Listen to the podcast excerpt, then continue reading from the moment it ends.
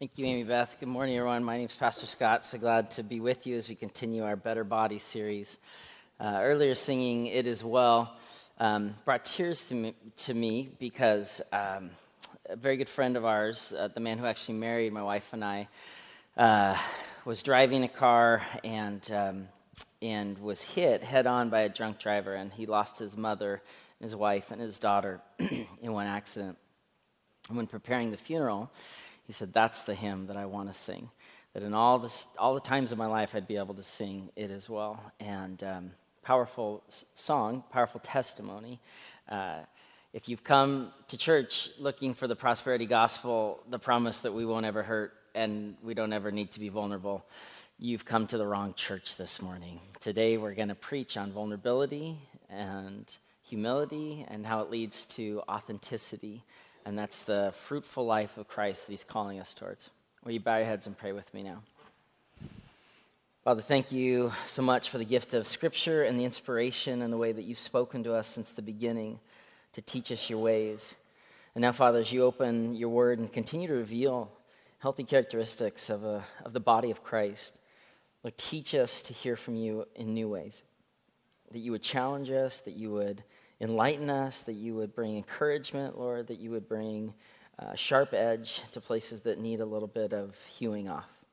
That we would hear from you and learn from you and what it looks like to have a fruitful life in Christ that's vulnerable and humble and authentic. In your name we pray. Amen.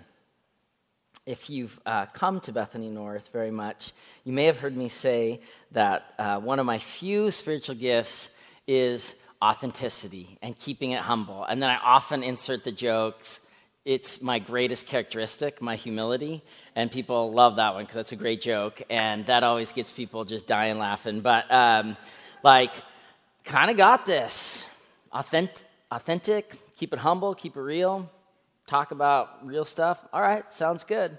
On Monday, all the pastors of Bethany that, that are teaching this week, we all gather around a table and the Bible and we study the Word together. This happens every single Monday. We open the Bible and we say, What are we going to teach in six different churches this weekend? And this Monday, you know, we're studying together, and I, will confess, like, I mean, authenticity and humility, like, I've got this. And I'm, I'm kind of quoting the, the right scriptures and, and kind of sharing the right theologians, and I'm just kind of in my element, right? Uh, and in a lot of ways, for the guy that's leading the talk on humility and authenticity, look like in many ways like I've got it all together. And then I hop in my car and I drive north on I 5. And sitting behind the steering wheel, my thought, my head is full of utterly other thoughts envy and worry and anxiety. You've taken that drive. You've stared at those signs, you've stared at that steering wheel. You know the words of humility and authenticity, but you know the space that worry occupies in our heads sometimes. And if I could be just totally vulnerable with you guys, ugly thoughts, jealous thoughts. Why is this person given this opportunity? Why were they acknowledged before me? Why does that person have this and I have that? Comparing my situation, jealous, ugly, envious thoughts. I just thought, what a, what a great irony. I just helped lead a discussion about being vulnerable and authentic. But in my heart of hearts, I'm holding on to all these envious thoughts and all these worries. And God convicted me driving north. You, are you going to live this stuff or not? Are you going to receive this stuff or not? I, I mean, to stand up here on a Sunday morning means that Tuesday, Wednesday, Thursday, there was a crucible of faith that the Lord was turning towards my own heart. Because before I can proclaim it to truth to you, I have to know it to be truth in my own life. We need to be humble people. And that, that's born out of vulnerability and will lead to authenticity. And, and it's a challenge for everyone in the room, every one of us. But the best life in Christ awaits those of us that are, are vulnerable and humble and authentic. And so as we as we kind of dig into this a little bit, this is our big idea this morning that by practicing vulnerability, it moves us as God's people towards humility. And then the foundation becomes authenticity as we become joyful participants of the resurrection life. Stay with me. The fruit of these things is joy, is life, is hope. But we got we got to work our way there. So let's begin with the first teaching here that comes from our outline. This is our, our message title today Vulnerable, Humble, and Authentic Becoming the People of God. We're going to start right in. Better bodies, the body of Christ, as us as followers of Christ, better bodies are vulnerable. And vulnerability is more than just as culturally relevant. It's kind of become in vogue in recent days. Researchers like Brene Brown and others that you can you can Google, you know, vulnerability, and a whole bunch of resources will come out. But in actuality, there's a scriptural mandate from the beginning that, as Richard says when we as we teach this, is that we need to see the gap in our lives. That every one of us, though we have the fullness of the resurrection life, we have the, the promise of new life from the cross, that every one of us, there's a gap. There's a gap between what God is calling us to do and, the drive north on I 5. There's a gap between what I proclaim with my lips, but the worry in my head as I hold on to jealous and envious thoughts. There's a gap. And so, every one of us, as followers of Christ, we need to have this fullness of new life in Christ, but be cognizant and aware that there's a gap. And when we're, when we're not aware of the gap, then that's when we start, to, we start to put up walls. We start to wear masks with one another. When I was in high school, when I taught high school English, uh, Uh, in Los Angeles. I used to, to lead off our unit on Catcher in the Rye, and I would have the students read this poem by Paul Laurence Dunbar. You can look it up on your own, but he, he was, Dunbar was a slave who was free, and he, he spoke about the mask that he wore in community. He says, We wear the mask that grins and hides, and it buries our, our scars, buries our pride we wear the mask. And I would have students write on the outside the things that the world sees, and write on the inside that which only God can see. We got to be people that are vulnerable, aware that God has some work to do on the gap between what the world sees in the interior of my thought life. Interestingly enough, in, in the scriptures, there's not a one for one comparison. There's not a, a, perfectly translatable word for vulnerability in the scriptures. The closest thing, uh, it comes in Paul's writings, it's the Greek word astheno, which really means to be weak and to be feeble. Because in, in the first century, in the first century, the idea of power was always manifested in strength, and glory would be manifested in, in power. And so along comes Jesus. Along comes Jesus that says there will be new power, aware of the gap, allowing God to speak into that place between that which the world sees and that which no one can see. Paul would say to the church in Corinth, God has chosen the weak things of the world to shame the things which are strong. We are but dust and ash. And here, as we begin the Lenten season, it just we need to be mindful. We're, we're ash people. We are. Wednesday night, we had an all church worship service and, and we, we extolled the ashes to people because this is our foundation. And we want to forget that. We want to get away from that. And Christ is always calling us to remember that we need to be vulnerable. Jurgen Moltmann, a wonderful Christian theologian, says this that every human life has its limitations, its vulnerabilities, and its weaknesses. We are born needy and we die helpless. And that may seem like kind of a dark quote until you remember the season of Lent. In all its fullness is a season of fasting before we feast, a season to remember that we're not there yet a season, remember, that, that God's best life, I can't ever live into it. And so instead of faking it or being discouraged or constantly worrying about things, I need to be vulnerable to Christ in me and Christ around me. Because in vulnerability, it leads an ability to see our own weaknesses. There's this amazing scene in Lord of the Rings where Frodo he suffers this grave injury and almost die, excuse me, almost dies in Rivendell but he's been changed from the wound. And the author, Tolkien, writes this though he, though Frodo had been healed from his wound, that grim wound had not been without effect. His senses were sharper and more aware of things that could not be seen. One sign of change that he soon had noticed was that he could see more in the dark than any of his companions. Oh, that's, that's good. The vulnerability and the aware of my gap allows me to see in the darkness, see the places that God still needs to shape me, see the places where I don't have it all figured out yet. And then God can start to reveal the idols of competition and envy in our life. Why are we jealous? Why do we resent that they got married, that they're pregnant, that they have better roommates, that they got that job, the people in our workplace where we can be jealous and envious people? And we can be outside of the fullness of the resurrection life because we're holding on to this idol of competition. And Scripture always reminds us it's not, it's not what God's heart is. I mean, think of the story of David and Saul in 1 Samuel. It's amazing how Saul had, he, he, was, he, was, he, he was the king, he was powerful, he was leading David. This comes out of 1 Samuel 18, verses 5 through 9.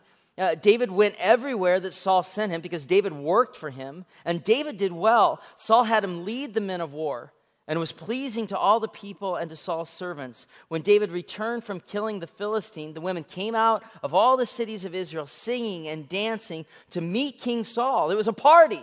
They were playing songs and the joy of timbrels. They were, they were dancing with tambourines. There was probably cowbells. And the women sang as they played and said, Paul has killed, or Saul has killed his thousands, and David his ten thousands. And then Saul became very angry.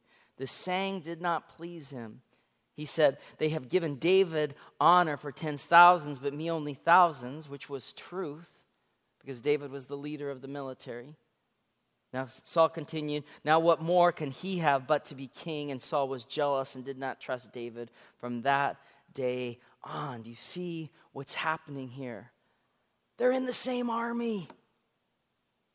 And Saul can't take glory in what's happening through David's life because of envy and jealousy. And we said it a couple weeks ago, we'll say it again. The Christian army seems to be the only army in the world fond of shooting each other. Why are we jealous? Why are we envious? Oftentimes in my life, as the God has continued to, to change my heart, there's this particular situation with a, a particular place where there's, there's jealousy. I, I could whitewash it for you, but I'll just tell you what it is it's jealousy. And finally, someone smarter than me said, obviously, God has something to teach you from that person. And so I've started to pray for that person and, met with that person. We had coffee and started to, to see that person as a human being, and, and the seeds of friendship are being sown, all because God allowed me to be vulnerable. Who are you jealous of?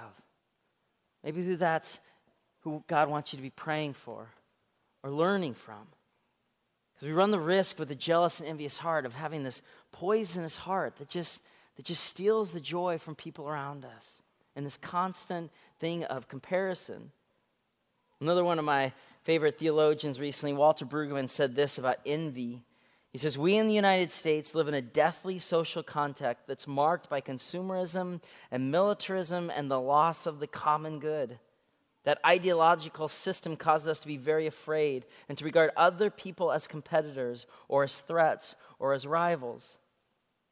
It causes us to think of the world in very frightened and privatistic forms. The gospel very much wants us to think in terms of a neighborhood, in terms of being in solidarity with other people, of sharing our resources, and of living out beyond ourselves. The gospel contradicts the dominant values of our system, which encourages self protection and self sufficiency in the loss of the common good. The church, in some ways, is a reflection of those dominant values.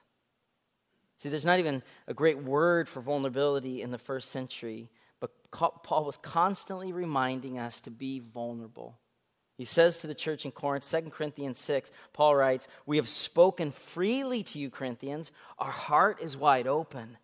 You are not restricted by us, but you are restricted in your own affections. In return, widen your heart also. What restricts the joy of the Lord moving through us? It's, it's the restriction that we place on our own, our own uh, joy for other people and a lack of vulnerability. And Paul just challenges this over and over and over again. Over and over and over. Open our hearts. You know, there's Sundays where my routine is to, to get here about 8. There's already a team. It takes about 50, 60 people to do what we do on a Sunday. If you're one of those people, thank you. Thank you for showing up or staying late and watching our kids and making co- like thank you for all that you do. We're honored that you're partnered with us. And I'm lucky enough to get here at 8. In those early years, I used to push carts and set things up. And now I don't even know where half the stuff goes because what my job to do when I get here at 8 is to go walk the track and pray. Pray that the Lord would be able to speak through me. And you know something funny? There's, there's weeks where, like, I'm sitting down front. I'm like, I got this one. I got that, I got that great story or, or this exegetical turn of the phrase. I mean, this is going to be great. It's going to be great. It's not great. Uh, often. There's weeks that I'm sitting down there like Moses in Exodus 4. God, I don't have the right words.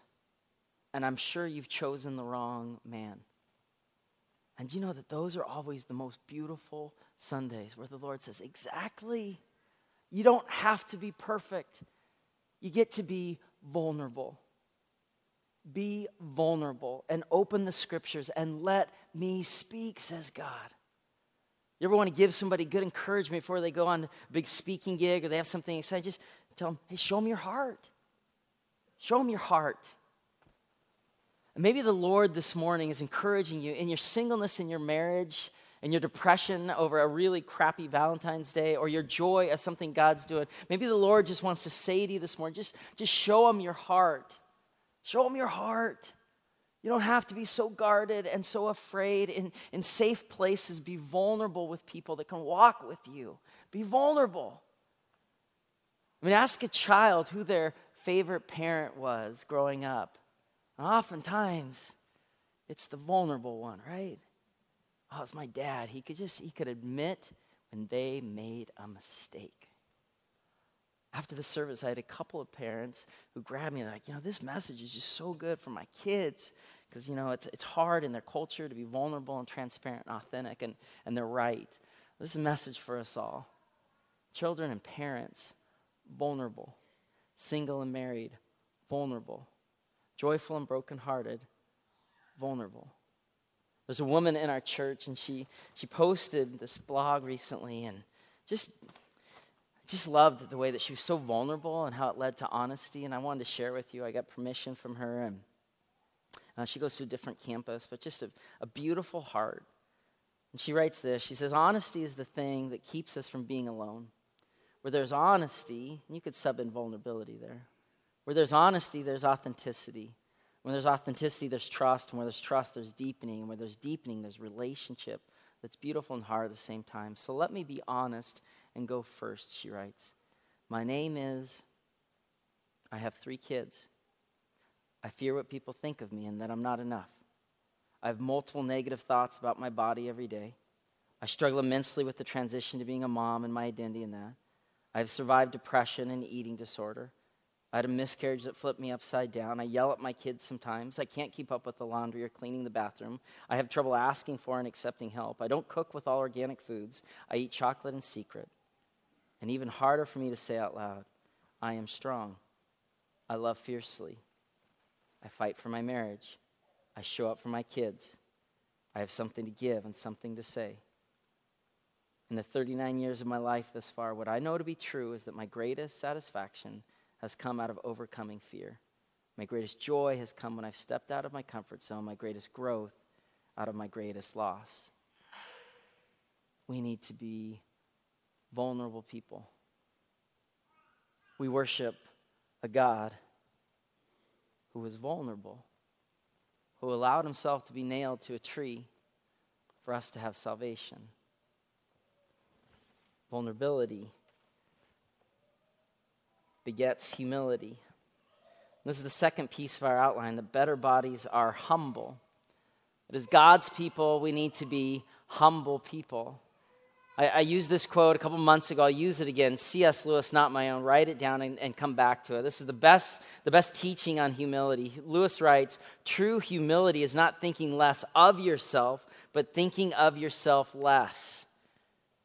It's not thinking less of yourself. We don't need to be shame based. We don't need to say that we don't deserve it. We don't need to constantly stay in a place where God's grace can't move through us. We don't need to think less of ourselves. We need to think of ourselves less. How do we do that?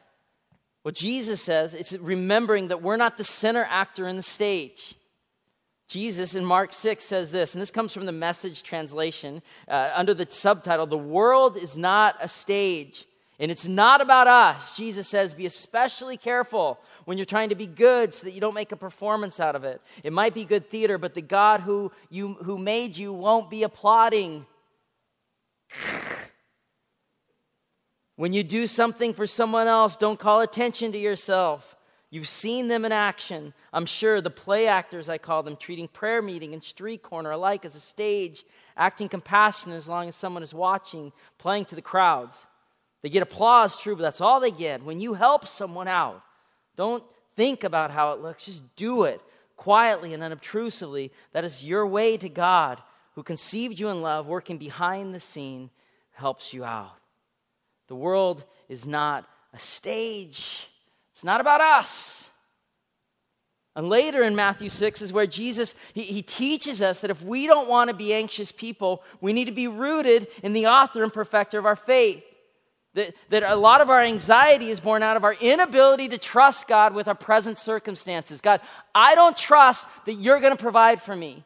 In my singleness, in my marriage, in my job, in my financial situation, a lot of our worry comes out of our inability to trust God as provider. So at the end of Matthew 6, Jesus says, Are you going to trust me? Don't I provide for you? Haven't I provided for the birds of the air and the flowers of the field? I'll, I'll do it for you. Won't you believe? A lot of our boasting is rooted in fear, and a lot of our fear is rooted in boasting. And so there we are. We need to be humble people. Not thinking less of ourselves, shame based. No. Full of God's glory, thinking of ourselves less often. God, let me trust you in my life in the each and the everyday. And that happens when we're bearing witness to something bigger than ourselves. We need a vista of something bigger to ourselves. And oftentimes we think God owes us something. I've got kids, they come to me and they say, You owe me my allowance. I say, Kid, I don't owe you anything. I just spent $800 at Costco. I don't owe you anything. Right?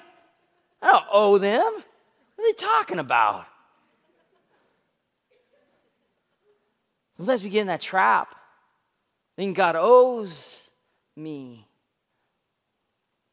my health or my wealth or my relationship. He doesn't owe us anything. Every day is a gift, and humility is born out of fresh vistas of our Lord Jesus Christ. God, teach me to be humble by seeing you.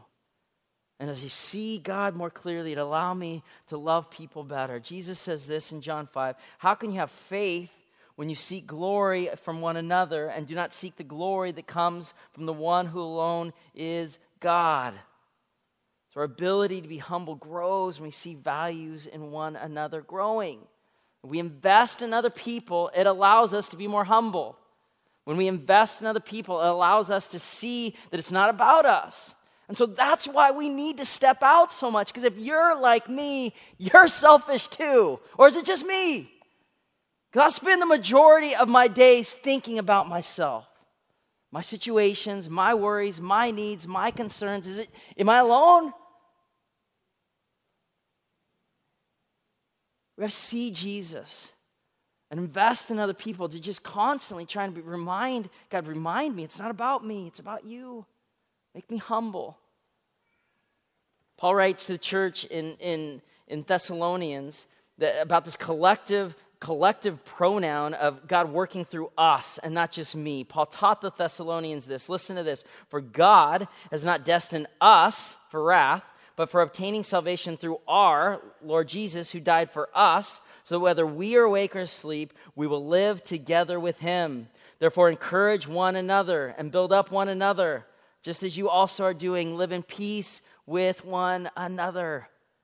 God has given us this plural pronoun understanding of the gospel from the beginning. Guess what? This isn't the best church in town. There's other churches, there's other pastors, all right, we don't come to the best show in town. We come to a church where I'm just in relationship. And can I be vulnerable with you and you with me? And we study the Bible and just do life. Okay, well, that's called church. There's other, there's other churches, there's other communicators. There's only one God and one gospel. Let's be humble and call it what it is. God working through us, not in our strength, but in our brokenness. Not in having all the answers figured out, but in being humble and saying that God continues to use us even though we make a mess of things so often. You want a powerful study of that, go to Luke 15, the parable of the prodigal son, which I'm firmly convinced because of my uh, predisposition to selfishness and to greed and envy, it really is the parable of the older brother. And Jesus tells this parable. If you're not familiar with the Bible story, you can read it on your own. The younger brother has taken the father's wealth. He's run away. The father forgives him. Rembrandt painted better than any words can ever describe. This is, this is what it looks like the God who we love. He loves us and accepts us. And then notice the other brother. Luke 15 says, Now, when the father's older son was in the field, and when, and when he came and approached the house, the, the older brother heard the music and the dancing, and he summoned one of the servants and began inquiring, What is going on? And the servant said, Your brother's come, and your father's killed the fattened calf because he's received him back safe and sound. But he became angry, the older brother did. He was not willing to go into the house, and his father came out and began pleading with him. Because the same father that, that forgives the first son forgives the second son. And some of you that never were a prodigal son, maybe you have a proud and righteous heart, and God will forgive you too, but you got to enter the house. You got to enter the embrace. The father's pleading with him, and the older brother answered and said to his father, Look, for so many years I've been serving you, and I've never neglected a command of yours, and yet you've never given me a young goat so that I might celebrate with my friends. But when the son of yours came, who has devoured your wealth with prostitutes, you killed the fattened calf. And the father said, Son, you've always been with me. You've always been with me. And all that's mine is yours. But he had to celebrate and rejoice, for this brother of yours was dead and begun to live, and was lost and has been found. And the parable ends. And the older brother is outside of the house. And it's a little bit of a cliffhanger. I don't know if you watched the Super Bowl this week, but much ado has been made of the Super Bowl. Peyton Manning's going to end on a high note. He wins his second Super Bowl. His family's going nuts, all except for his brother, Eli. You see this? You see that? That, that happened. That doesn't look like very much joy in his brother, right? And that's funny. Like, right? That's super funny. And also convicting. Because sometimes we have that look on our face when we scroll through Facebook or Instagram. Someone else's glory, someone else's good news, someone else's marriage. We got that look on our face. And God is saying, Don't you understand? Your, your collective salvation brings joy to us all. Find glory and strength in humility and celebrating other people. We got to be humble, not thinking less of ourselves, but thinking of ourselves less often. And that, and happens when we bring glory and honor to others. That's why the story of the refugee drive, if you've missed it last couple weeks, very cool story. Because it's not a staff thing and it's not a Bethany thing. It's a woman trying to follow God thing who saw enough on social media and heard the Bible preached on Sunday and started to say, I think we should do something. And so some her and some friends have started our refugee drive, which continues this week. You stop at the serve desk. We're collecting starting on the 21st and 28th, collecting baby carriers with an organization called Carry the Future and household items with, with World Relief. Not trying to fix everything, but trying to take our eyes off ourselves. In humility, bringing glory and honor to other people. Not a political statement. We're just trying to love people well because that's what Jesus told us to do. When I was 21 years old, I drove around the country. I got out of school. I bought a Volkswagen van. I know it's the most cliche thing you can do, growing up in the 90s. And, you know, spent six months. I'd worked all summer fishing, saving all my money, and just drove around. As I approached the East Coast, one of my friends connected with me and said, You know, you got to go see this really famous guy. His name's Father Francis. And I've spoken before about Francis, but uh, Francis was a Franciscan monk. I know it's kind of crazy, but uh, he's famous. He's famous. He's speaking and writing and, um, you know, makes a vow towards chastity and obedience and poverty like all the Franciscans does. But Francis, along with some others, was in the worst neighborhood of Philadelphia under the blue line on Kensington Avenue. And in the late 90s, just one of the worst parts of America. And they were there. They were rehabbing women from sexual prostitution. They were feeding homeless people. They were doing, you know, I mean, just, and, and Francis is famous. So I go to meet Francis and I showered that day and, you know, combed over my hair and I'm this 21 year old kid nervous and I, you know, knock on the door looking for Father Francis and, and there's a bunch of guys serving food and I'm like, well, where is he? You know, I'm assuming there's a nice office somewhere with a nice big view over Kensington Avenue where this visionary can, can stare out over his domain. Like, you're looking for Francis. Yeah, I am. Where is he? Can you tell me where I might find him? He's right here. He's, he's three guys deep, arms rolled up, sweat pouring off, unkept beard, serving food, loving people well. Because his prestige and his notoriety hadn't alleviated the command to serve people around him. And Francis, I learned in a couple days of being with him, was the most humble guy in the room at all times. I want to be like that and I'm not there yet. Are we humble?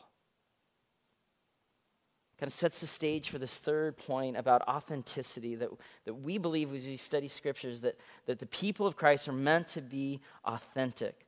And in our authenticity, not just complaining about our brokenness, but in our authenticity, revealing God's transformation in our life, we'll be able to testify to God's saving and transformative work around us. So this comes from Exodus 4, uh, like the great transformation narrative. This is the whole piece where Moses picks up a uh, stick and it turns into a snake when he throws it in the ground. And Moses is questioning his call.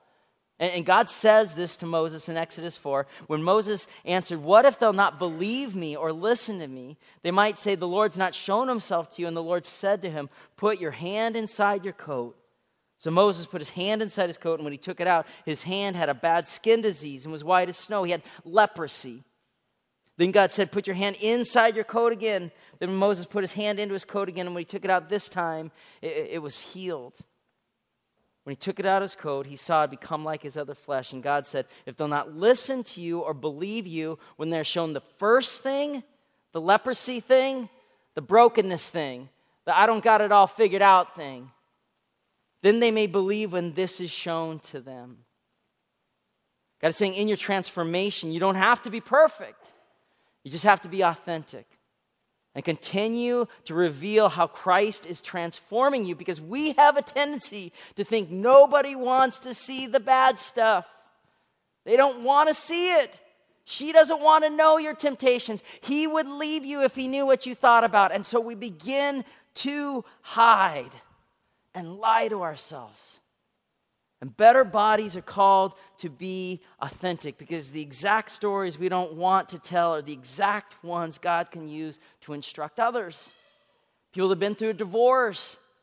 Like, I'm, I'm the worst one in the room to talk to young couples about the power of marriage. It's not true because you know how painful it was, everything you've been through. And so, Lord is saying to his people, show the authentic transformation. You don't have to be strong, you don't have to have the right words. I'll speak through you. Our whole staff, uh, every Thursday, we study different parts of theology and we actually listen to a sermon. And this is the whole Bethany staff every Thursday morning as we continue on our, on our process of becoming all that God wants to teach us. The whole staff listened to a sermon on authenticity and leadership development from a guy named Andy Stanley.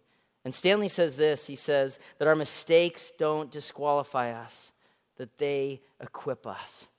Because we learn more from failure than from success. And so when we've failed in the past, God wants to take those failures and not hide them, but to reveal the truth, to transform you, and allow the transformation that happens in your life to be able to transform others. In that way, your transformation was not in vain. In that way, in your transformation, your authenticity can shine to the world around you that God did a miracle with you. And in that miracle, you can shape others. Because that's how people will know they can follow you when you're showing them your heart. And the danger of this, friends, is very real. In the story of, in the book of Acts, in the characters of Ananias and Sapphira, these real people that, that wanted to fake it to, to make it. They wanted to show up to the temple and pretend they had a whole offering. They wanted to, to be part of this, this resurrection life that's happening all around. Thousands are being saved, miracles are being done. Ananias and Sapphira go into the temple like, let's just, let's just fake it. And they died. And we could say, well, God, isn't that wonderful that, you know, that's a, that's a good warning on tithing, Scott. It's not. It's actually a story of authenticity.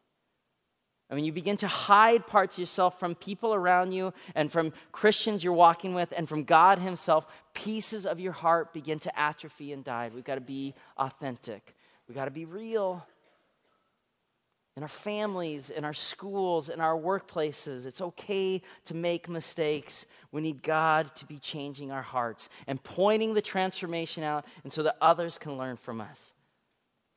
Luke 16, Jesus responded, You try to look good in the eyes of men, but God sees your hearts. And what men think highly of is a stench before God. Because remember, as God told Samuel in 1 Samuel 16, the Lord doesn't look like you look. He doesn't want us to look like everything is all figured out. The Lord looks where? He looks at our hearts. And that's why this little mangy shepherd boy, David, was the most gifted, the most gifted to lead the nation of Israel, because he looked exactly like what God saw him as humble and obedient and worshipful. And then, oh, yeah, a sinner and an adulterer who had to confess that too. Because no one gets out alive, no one's perfect. We all make mistakes. We're called to be authentic instead of propping up ourselves with this veneer of spirituality. I don't know if you've heard the story of Gregory Potemkin in the 18th century. And some historians have started to argue the, the whole vernacular of this, of Potemkin villages, but just go with me. He was a real person, Gregory Potemkin. And he was trying to woo Catherine the Great. And so Catherine the Great in 1783 took a tour of new Russian lands in modern day Crimea. And so Gregory Potemkin thought, well, I got to show the queen that all this transformation has happened. So he would, he would get peasants and dress them up in fine clothes. And then, like, like every time Catherine would walk across the street, these extras in the movie of Catherine's fake experience would walk across. And he built these entire villages so if she took a river cruise down the river, she would see these fake storefronts and say, My Gregory, what you've done, your leadership. Can't live in places like this. Of course not. We're called to be authentic, being real and humble and vulnerable, saying places that God's not done with me yet, but being able to say, I don't want to build a house that's just got the front end. I want a foundation in Jesus Christ. I want to be confessing sins and growing, and, and may God use my mistakes for His glory so that others maybe don't fall into the same traps. And then ultimately, this is where it gets good. I mean, this, this vulnerability and humility and authenticity, this, you know, it kind of seems like a downer, really, you know. But the reality is this this is the fruit of these lives. These are people that are experiencing joy and rest and confidence. They're not trying to be something that God hasn't made them to be. They're just being themselves, transformed by Christ Himself, able to be all that God created him. And this is how, in the book of Romans, where Paul says in Romans 7, wretched man that I am, and then Romans 8, he says, We are more than conquerors. We are more than conquerors, but in all these things we overwhelmingly conquer through him who loved us. And you're like, I want that conquering type life. It's the fruit of vulnerability and humility and authenticity that we get to have some of the joy of conquering past defeats. He was crucified in weakness, but lives by the power of God, for we also are weak in him. And in dealing with you, we will live with him by the power of God. And that's why Paul said in 2 Corinthians 4 7, we have this treasure in jars of clay, so that the power will be of God and not us. I recognize these words can, can roll off our tongue vulnerability, humility, authenticity. It reminds me of those precious, precious companions figurines that kind of float around in the 80s and 90s. This all sounds really nice. It's the call of Christ in our hearts. We continue to model an openness to the Lord and to others, and humbly seeking that others win above ourselves and being real and authentic we would testify to what Jesus is doing in us. One of my favorite verses and one that I would encourage you to spend some time in in this Lenten season, John 3:30. He must become greater and I must become less. That those words would be our prayer as we get ready for Easter. He must become greater, I must become less. We worship a God who came for us. Last Sunday, I don't often stay to the end, but you know, I told you I get here at eight. Last, oftentimes, um, sometimes I'm the one of the last guys here. And last Sunday, I had my, my little girl with me, little girl, and it's 1.30, and everyone's gone, and we're just loading up. There's a few volunteers left. We're loading up the truck, and I'm I'm walking these back halls, and the doors are locked, and I can't find my little girl. I've tried the one to the stage, I can't get in. Try the other door, can't get in. I don't know where a monitor is. I'm starting to get very worried. And it dawns on me that if I heard her behind that door, I wouldn't be like, yeah, I'll, I'll come back later, or I'm sorry, um, I'll see you next Sunday, honey. Like, I, I mean, I, like, I, like the fear gave way to this, like, I, I will go through that door to find her if she's in there. Friends, that's the God we serve. He kicked down the door, He came for us. He laid his life down so that we would be his sons and his daughters. Vulnerable, humble, authentic, praising him. Would you pray with me now? Father God, thank you so much for the gift of your resurrection life. And Father, as we, as we walk through this Lenten season, we just pray that you give us eyes to see in the darkness, an ability that we would be not thinking less of ourselves, but just flat out thinking of ourselves less and thinking of you more. And we don't do this well. But God, give us the strength to be vulnerable with one another. We don't have to fake it. Give us the strength to be humble with one another. We don't have all the answers. Allow us to be authentic so that in your transforming us, Lord, that we would be a light to other people. That means we've got to receive you. We've got to make that manifest in our homes and our jobs and our neighborhoods. Lord, do a new work in us.